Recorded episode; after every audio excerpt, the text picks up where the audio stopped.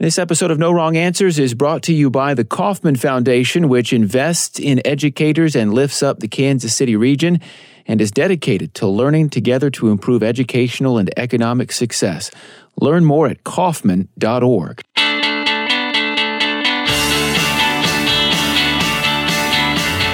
In this Me Too moment, what are we saying to boys to help them understand things like sexual harassment and consent? Turns out, not very much.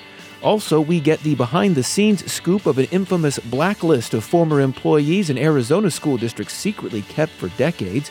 And could you pass the U.S. citizenship test? Our teachers say yes, I think. All those topics plus kids these days on this episode of the No Wrong Answers podcast.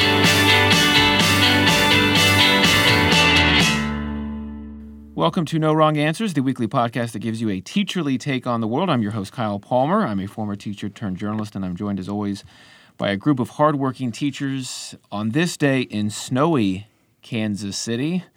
Uh, so it's been a little bit of a adventure getting them here, but we are here in one form or another, so we'll introduce them. Rebecca McIntosh, what do you teach? I teach students at the alternative school, kindergarten through fifth grade. David Persley, what do you teach? I teach high school math and computer science. And we have another David, David Muhammad, and he's joining us by FaceTime because of the snowy weather conditions and some car issues. But David Muhammad, thank you for being here via FaceTime. What do you teach? I teach high school economics and international relations. So, two Davids and Rebecca, all of them are educators at public schools or public charter schools in the Kansas City metro area. Well, let's get to it. Uh, we've talked on No Wrong Answers a lot in recent weeks about the ongoing Me Too movement and how it's affecting schools, teachers, and kids. We want to have a different conversation along the same lines, this time focused on what the last few Me Too months have done for the way we teach and interact with boys. The global nonprofit Promundo, which works to promote gender equality worldwide, recently published a survey of more than 3,000 men between the ages of 18 and 30 in the United States, the UK, and Mexico, trying to measure their views about manhood. Among other findings, nearly half, between 42 and 48 percent, said they had teased someone, another man or woman, in the month prior to taking the survey. One third of the men in the US and UK admitted to having posted a message or a photo online in order to harass um, another man or woman in the previous month. The same proportion, roughly one third of men in the US and UK, admitted to having made sexually harassing comments to a woman they did not know in a public place in the previous month. Now, the Promundo authors point out this still leaves a majority of men who do not do these things, or at least do not admit to doing these things, but they ask what makes the harassers do them. The survey goes on to poll the men on what the authors call 17 attitudinal statements of toxic masculinity, asking the men their level of agreement to statements like this Guys should act strong even when they feel scared or nervous, or a real man would never say no to sex. The poll found that the men who agreed with more of those 17 statements were 10 times as likely to have engaged in harassing behavior. A Promundo board member, Gary Barker, wrote recently for the New America Foundation, quote, "The challenge for the Me Too movement is that sexism, daily lived and practiced sexism and misogyny is in the proverbial water. We feed it to our sons and to our daughters all the time. To sustain the momentum against sexual violence, we must address a simple fact that we make boys into harassers every day." End quote. So I want to acknowledge straight away a culture of misogyny and sexual violence, of course, takes its heaviest toll on women and girls. They are the victims mostly, and we have had that conversation, or at least tried to in the past, and we'll continue to explore ways to keep having it in relation to our teachers' experience. And this conversation that we want to have today will focus on how we teach and mentor boys in this Me Too moment. I want to start with that last line of Gary Barker's that I read. He is part of the organization that did that survey of men. We, as in society, make boys into harassers every day. Do you find that assertion to be true, and, and what may that look like in schools? I mean, the language is a bit harsh, but I, I would say we do. I think create young boys who grow up to be harassers. Not, not quite in the way that we're like obviously explicitly telling them to do it, but there there's a subversiveness there that kind of just permeates, you know, and and so I think that's evident in the fact that when I do try to engage boys with with this stuff, a lot of the time they're dismissive of it, right? And they make it seem like it's not a bigger dish, issue than what it is. And then I find myself really being like, no, like we're gonna have this conversation. Yeah, I mean, I think what we have is a culture of allowing things to slide. Because if you look at the culture of boys in high school, especially, you've got things like prom and homecoming that put boys in position to feel like I think they almost as if they are in ownership of girls, if that makes sense. Um, it's as if like, okay, who can I go find to take, right? Like, and she's mine, you know, in that in that instance. And we kind of reward these guys, you know, especially the the athletes and such, for being in ownership to some extent. And I think within the walls of the classroom, very rarely do I see boys being rude overtly. Like a lot of times, they'll be fairly polite because they're around me as a male yeah. figure. I can say that um, I was guilty of it too. You know, when I was in middle school, high school, especially I don't know, maybe within black male culture, it's like you, we call it spitting game, right? Like it's it's like complimented for you to be that way, not realizing that she might not want that attention, you know. But when you're in a group setting, and I think that's what it really is, it's the group mentality, it's the pack mentality. Like most of these guys, when they're by themselves, they're cowardly. They won't act like that. But when they get around their friends and their peers, eh, then they're empowered by that pack. And there's already men are already in position of power. But when you put them in a group, you know, then it's like, yeah, do it, man. Like, go for it. Like, and and then if she doesn't like it, you just laugh it off. You know, and then she's in a position where she's outnumbered, and what is she gonna say? You know, what is she gonna do? And um, especially if he's somewhat popular, like she really is at a, at a lost end. She might feel like she has to respond to it, or she better not say anything. And that I think that starts young. That starts middle school you know, high school, once they start getting a little bit of, you see the social class separation of this is who's important and this is not, you start to see people utilize that power and abuse that power. Uh, well, that makes me think. I mean, Rebecca teaches elementary age kids. Do you start to see the types of behaviors or, or, or or models of the types of behaviors that, that the two Davids are talking about Absolutely. here in high school when and, you're in, in the elementary grades. And listening to the Davids really made me think we throw these kids out there to, to kind of navigate these situations, these kind of antiquated situations, yeah. homecoming and court warming and these these social situations without any support, you know, without any kind of here's the correct way or here's a better way.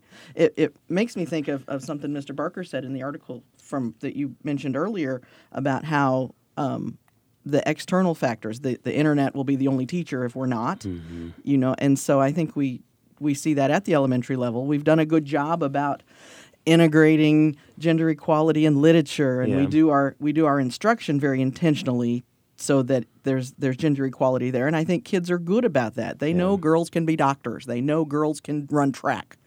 But when it comes to the social situations, when yeah. it comes to those interpersonal interactions, we don't do that with intentionality. Well, there, is, there is that, and and I think that's that catches us. Well, there is that kind of, there is that dichotomy, right? And that's the that's the second time I've heard you you all mention that. Is like in class with academic stuff, intellectually speaking, they they can they can intellectualize yeah. the fact that men and women, boys and girls, are equal. They can do the same thing. They can play the same sports. They can be the same thing. They can aspire to yeah. to be doctors, as you mm-hmm. said. But there's still a very real disconnect with actually applying that same intellectualization to for instance, most prominently romantic relationships yeah. and, and, how you actually treat uh, women, how you actually treat other human beings. And there's no formal training for that. There's no, like, we're not teaching boys about, or girls about uh, consent or sex. So I, th- I think there's a little more nuance to this. And one of the points that um, David mentioned that really I was just kind of thinking through was like, I was talking about like how when he, when he was in high school, he was kind of a go getter. And, and I think that there's there is a middle ground that exists where like you can be a confident young man who you know goes for it right? Like being respectful and politely like asking a young lady on a date. I think where things get tricky is like when a boy gets rejected how do they respond to that right? Do they become retaliatory right? Do they become offended or think like oh how dare you not tell me yes right? Like like it's i think it's much more dealing with like the response or like the reaction to their interaction even if they're coming at it from the right place like knowing like you know, they are, if they say no, then you know, take that lump and move on. And I don't think I don't think a lot of boys know how to do that well. And then like, you know, they start I don't want to say fostering resentment, but almost thinking like, you know, they're like playing hard to get or whatever, and then they assert themselves even more, then that's how, you know, things unravel. Yeah, David Muhammad, yeah? it's funny. I was talking to my wife about this last night. We were kind of having a conversation about men and power. I think men are not really taught how to deal with embarrassment, you know, or like not getting what they want. You know, we're not. We're very rarely put in positions where we're not dominant. You know, and I think that like there's this facade that like Title IX and you know reading stories of putting women's in power, you know, or Women History Month is going to like educate boys on how to treat young ladies. I think it goes much deeper than that because you know that's curriculum based, and so within the confines of academia, a, a male can play it very safe. You know, I know what I need to write because I want to get the right score in an essay. I know how I need to speak because I don't want to, you know, disrupt the classroom environment. You know, and I'm not going to go to the. How many boys go to the girls' basketball game?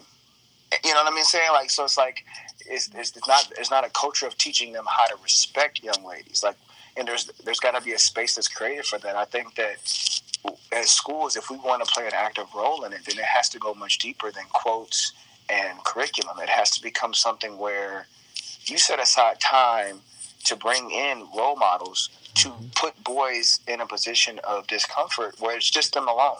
You know, have a male only class where you talk about, you know, if you can have a health class, I don't see why you can't have a, um, what's the word I'm looking for? you know, a, a, character development class or something of that nature where you you talk to boys about like, okay, you're you're 15, 16 years old now. Like, what's going through your mind? What are your thoughts? Like, you're going on dates. What are your expectations? And let them just talk and be raw and and voice some of their opinions, and then have somebody there who can coach them through that and, and challenge mm-hmm. them. And there's no space for that because we gotta get the curriculum or you know, and so then they're never put in the position to really be asked that, you know, especially if they're not being taught taught that at home. And so often those conversations in, in class and in school are reactionary mm, and not proactive. Proactive. Definitely. Absolutely. So we see something happen, we see a, an interaction, yeah. and we react to it, and we're ready to react. Yeah. But we weren't on the front end of that, um, working with the bystanders, working with the rest of that social circle. Mm-hmm. To be ready for when it happens. Yeah. I mean, we know what to say afterwards, but we are not good at what to say before. Yeah. Do you feel like in the last few months with the the, the cultural attention that's been put to the Me Too movement that that it, within your own schools has had any effect on how boys and girls interact or how you try to counsel and mentor boys? Um, has that had any? Has that moved the dial at all in the in the last few months at your schools? I think if anything, the boys in my school, when stuff like this happens, I think they get scared to get in trouble, so they just get more careful. But until in classrooms we have active conversations, I think that they'll just sometimes people get quiet so they don't say the wrong thing. That's what I see. It's just like with racism and stuff. Like, okay, I don't want to say anything because I don't want to say the wrong thing. Well, that's not making you any better. Yeah, I was, I was, was going to say that doesn't necessarily sound like a good thing. No, no they just get quiet. You know, right. so he might have those thoughts, but he's just not going to say anything. You yeah. know, and and so it's quiet and maybe the incidents don't happen at school, but they'll come out eventually, you know, and that's the scary thing. Uh, well, it probably will not be the last conversation we have about Me Too, and uh, we continue to, to think about different ways to engage in this conversation. So thanks for uh, this conversation today.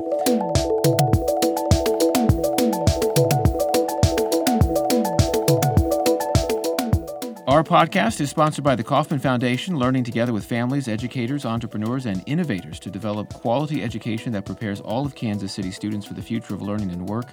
Join the conversation by visiting Kauffman.org or on Twitter at KauffmanFDN. For years in the Tucson Unified School District in Tucson, Arizona, there were rumors the district kept a secret blacklist of former employees. People whose names were on this list, the rumors went, would not be hired for jobs in the district. Some even called the list the Tucson district's jackalope, something mythical and much discussed but never actually seen. Well, it turns out the blacklist was, in fact, reality. The Arizona Daily Star recently uncovered an actual do not hire list the district kept for decades that contains the names of some 1,400 former employees, most of them, at least 900 of them, according to the paper, on the list for seemingly frivolous reasons. They had, for instance, used all their vacation time. They had once received a poor evaluation, or they had a personality clash with an administrator. The district's new superintendent, who was the one who finally acknowledged the existence of this do not hire list, says it may have begun two decades ago as a well meaning attempt by district officials to identify people not fit for the classroom, but morphed into something far more uncontrolled and even vindictive. Tucson Unified Schools now faces the real possibility of legal trouble. Lawyers and officials with the Arizona Attorney General's office say if anyone on the list can prove they were not hired because they were on the list, then they likely have grounds for a lawsuit against the district. The reporter who broke this story for the Arizona Daily Star is Hank Stevenson, and he joins us now by phone. Hank, thanks for joining us. Thanks for having me on, Kyle. Uh, what were some reasons that you found that former employees were on this list? I, I, mentioned that some of them might appear to be fairly frivolous, but what were what were some of the reasons they were on this list? You know, so what what we got from the code was uh, kind of uh, there's uh, a column in a spreadsheet that explains the reason that people were not hired, um, and there were kind of a, a, variety of codes that could be entered in there. Um, things kind of ranging from uh, a question mark they actually put into some of the fields where you know clearly nobody really knew why this person was on there. A lot of them didn't have anything in there and then some of them were, you know, seemingly serious uh, problems. Uh, people had had their teacher certificate revoked for a felony conviction, things like that. So it really was across the board, all sorts of different reasons that could land you on this list. But I think the problem was there was no real process, no real oversight. Um, so while you know one person might end up there for a felony conviction, another might end up there for mouthing off to their principal. Yeah, have you have you talked with individuals who say that they think they didn't get hired because they were on this list?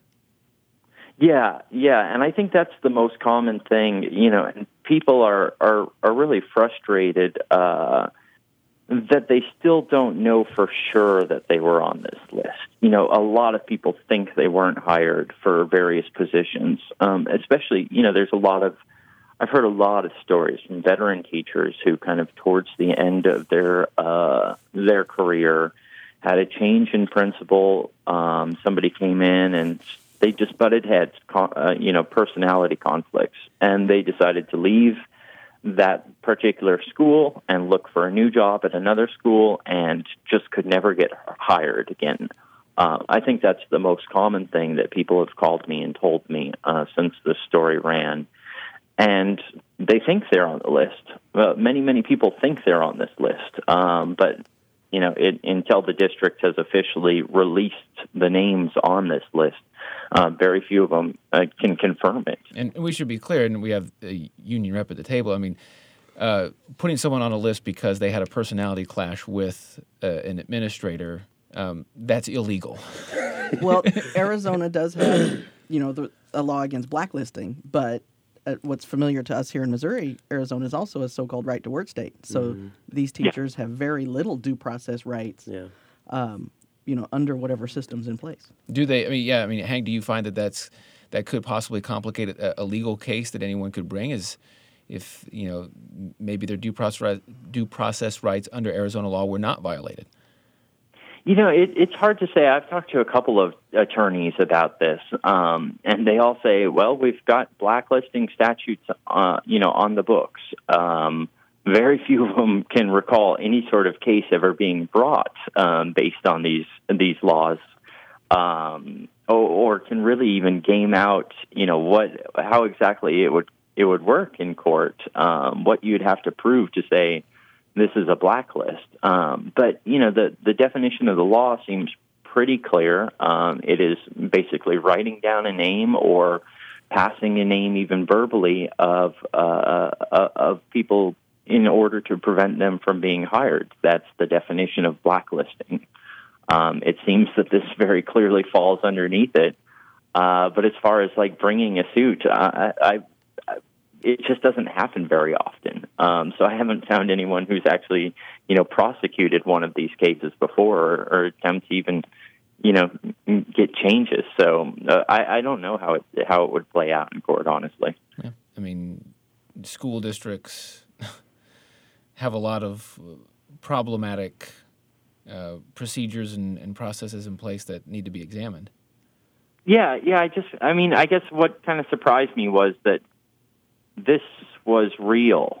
Um, to be honest, it right. just, it kind of sounded like uh, like this m- might be one of the one of the many things you hear as a reporter that contains a kernel of truth. Maybe there was a person or two put on this blacklist wrongly. Um, that was a real big surprise to me because I thought that there would have been some sort of oversight over these years. Um, somebody would have caught this and brought it out into the light.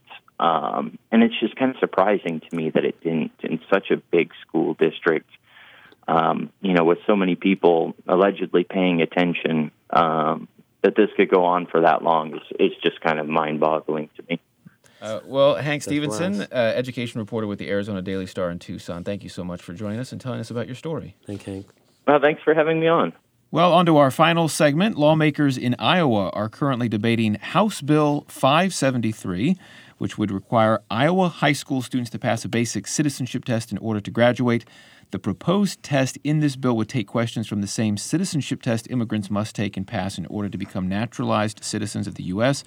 Representative Walt Rogers, a Republican, is the sponsor of the bill. He's quoted in the Des Moines Register as saying, quote, it's common sense that kids should have an understanding of basic U.S. civics. The proposal would ask students 10 questions. They would have to get six right, 60%, in order to fulfill the graduation requirement. Similar bills have been debated but not passed in Iowa in other years. And several other states, including Missouri, where no wrong answers tapes, have similar requirements that students must take a civics test of some kind in order to graduate. According to the Education Commission of the states, at least eight states have such requirements. Missouri's, I have to say, appears particularly onerous. Students in Missouri have to take a 100 question test in order to graduate, um, but no passing standard is articulated in that law, I should say. So um, they might just have to take it. uh, that's for that. That's for a different. That subject's for a different, time. time. So uh, we are going to have a, a bit of fun with this topic. We want to test our teachers at the table on their knowledge of basic civics. Uh, but first, I just wanted to to ask you. In general, do you like this idea of requiring students to take a civics test? I mean, how does it strike you? Well, I'm going to come down on it's a, an, a good idea that is horribly skewed by non educators. The Education Commission of the states is not a real thing. It's a think tank. It's the governors' groups that get together. It's, Yeah. it's not teachers, it's not educators. And so this is a good idea. Um, good civics instruction is critical. yeah. It's important, but let us teach it. Don't have us test it No, I- at the end. It's one more high stakes test that we put on our kids at the end of the year. Um, but it's not instruction. It's not a conversation about democracy and how our government works. It's not a conversation about participating and, and what things mean and how to how the system affects their lives. And so I don't want to sound shrill, but it's too late for that. So it's a good idea gone bad. I think it's. Yeah, I guess it's okay. Maybe this is a matter of semantics, but I agree with you. But I would say it's a terrible idea to the extent that like teaching civic engagement and civics in general is crucial. I think a test is a terrible way of doing that. Just like I think a test is not the best way of trying to measure comprehension for a lot of different things. Yet we still do it. Conversation for another time. But you know, I guess you could argue that some of those points are important, but I think it's a lot more important to try Well, to. we're gonna we're gonna find out how important in just a few seconds. I did not David. Muhammad, you are the government you are the you are the government teacher at the table. What do you think of this idea of, of testing students Yeah, this is on this is their shtick. on their civics?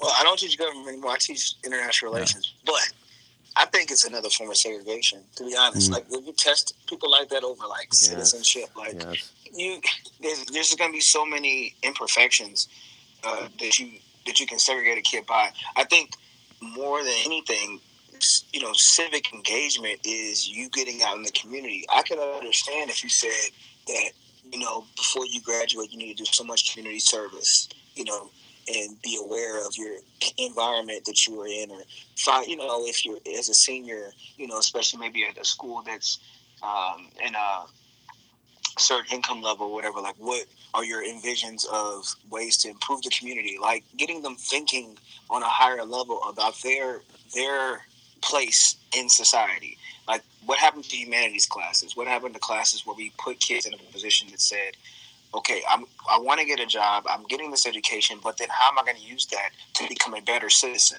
That's more important than mm-hmm. you trying to pass this test. And I'm sure that there's some poor kid who's an English English language learner who feels a lot more uh, a part of their community than a test can portray. Or, you know, a kid who might feel like at, torn about their citizenship. Or what if they've had a poor education upbringing, you know, or their reading levels are low? Like that doesn't that still doesn't mean they can't be a good citizen. So when you put words like citizenship and, you know, civic engagement and say that it's going to be aligned to a test and now you can't graduate. Now we're disenfranchising people who might need it the most right? Like the very kid who doesn't pass is the one who was maybe struggling to, to not graduate from to try to graduate from high school and now you're putting this other barrier there. And now you know and i just i could just see it affecting the people who are already at a disadvantage. It's not going to help anything. Well, I have taken a few questions from the actual test This is why we're so defensive. that I'm ready to study. new new citizens citizens try to become naturalized take in order to to take that test, which is now the model for the Iowa bill um, being debated right now in the Iowa State House to give to high school seniors, and I think which is also the basis for several other states right now that, that do have a civics um, requirement in their graduation. Uh, so instead of throwing out the question, I'm going to do it one by one. So I'm going to ask each of you individually, give you a chance to answer the question. They're multiple choice, so you have choices. Okay. The real test is not multiple yeah. choice. Oh, is Okay, it not? No. Okay. The- okay. So do you not want The, the, real choices? test. Like counting. do you not want? The, do you I not mean, we want could the vote choi- on it as a group, majority. All right. So maybe so. I won't. I won't give you the choices. Since Rebecca said that. don't give me. I don't want the choices. Okay. Rebecca doesn't want the do it. choices. All right. So Re- Rebecca, we'll start with you. Uh, what is one promise you make when you become a United States citizen? You promise to defend the Constitution. Yes, or give up loyalty to your other country. There's there's a lot of them. Yeah. Um, defend the Constitution. O- um, obey the federal laws. Give up your loyalty to a former country. Any of those. You only Any had to give one. work? Ding, Okay. ding, ding. All yeah, right. we got them all. David Persley, name one war fought by the United States in the 1900s. World War One. Ding, ding, ding. All right, good. This is starting promisingly. You made the face. You made the David, face. i'm nervous now David Muhammad, two for two so far. What does the judicial branch do? they determine legalities and laws and uh, what's right in society with like cases and such. I'll give it to you. Review, reviews laws, uh, decides if laws are constitutional, uh, resolves, dis- what I s- re- literally resolves the dis- same thing. uh, Rebecca, what is the political party of the president now? Our current president says he's a Republican. A little bit of a nuance there, but yes, Republican is the party of the current president. David Persley, how many justices are on the Supreme Court? Currently, I believe there are seven. Oh, nine is the correct oh. answer. Now remember, you can still graduate with a 60%. David Muhammad, uh, this is the last one, and this will be a good one for all of us here at the table. Under our Constitution, some powers belong to the states. What is one power of the states? Oh, uh, Hint, you are a teacher. oh, to control the education. yes. Yeah, provide, provide their students education. It doesn't feel that No, I way, was gonna but it does. Uh, well, Did I'd we pass? Did we graduate? You passed. All of you passed. Yeah, I, There you go. So me just barely. That makes teachers crazy, Mr. Palmer, because they're not good questions. if, if we're going to give a test, at least design a good test. Yeah. uh, stay tuned. We're going to do Kids These Days after the credits. This episode of No Wrong Answers is sponsored by the Kauffman Foundation. No Wrong Answers retains total editorial control, and what our teachers say are their personal opinions, which may not reflect the official policies of the schools and districts they work for. Like us at Facebook, follow us on Twitter. Just search for the No Wrong Answers podcast by Fountain City Frequency. Find us at Apple Podcasts or wherever you get your podcasts. And once you do, subscribe and leave us a review. It helps. There are no other podcasts like ours giving you a teacherly take on the world. If you've enjoyed this conversation, subscribe, leave us a review, and keep the conversation going. Now, kids these days, Uh, David Muhammad, I'll start with you because you're on my phone for FaceTime and I see the power is running out. So, David Muhammad, what are your what are your kids into these days? I always feel like I have a dance, but literally we just had our Sadie Hawkins dance where it's women pay all, and uh, that was like the the only thing everybody was focused on the entire week was where you were going to dinner and what you were going to wear. And I had girls dress shopping in my class instead of doing assignments. So kids these days. They're still doing Sadie Hawkins dances. Oh yeah, big yep. deal. Yeah. David Persley, what are your kids into? Um, a lot of my young ladies who have braids are getting like single stripes of various colors in one of their braids. And like I saw a few students doing it now, it's like catching on like wildfire, and some of them have some like pretty eclectic um, braid hairstyles going on. It's pretty neat. It's pretty pretty artistic. So I'm sure we'll only the, the ante will only be up. Yes, no, it's so. gonna yeah, it's only gonna. I won't say get worse, but continue happening from here. uh, Rebecca, what are your kids into? Um, my students this week were caught in the tractor beam that is the lunar eclipse, blue moon, blood moon, super moon, and now three inches of snow. The meteorological factors that affected us this week were impressive. Yeah, and we, we should say for the Kansas City area and for other parts of America, you could see there's a, a three uh, lunar phenomena happening at once. It was the and, super moon. It was especially close.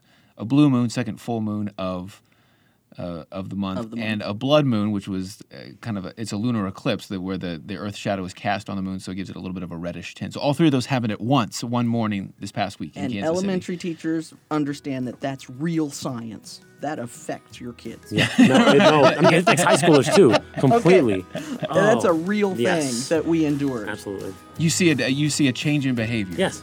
Yes definitely. 100%. I can say. I think it affected my wife. I can say that with a straight face. Like werewolves.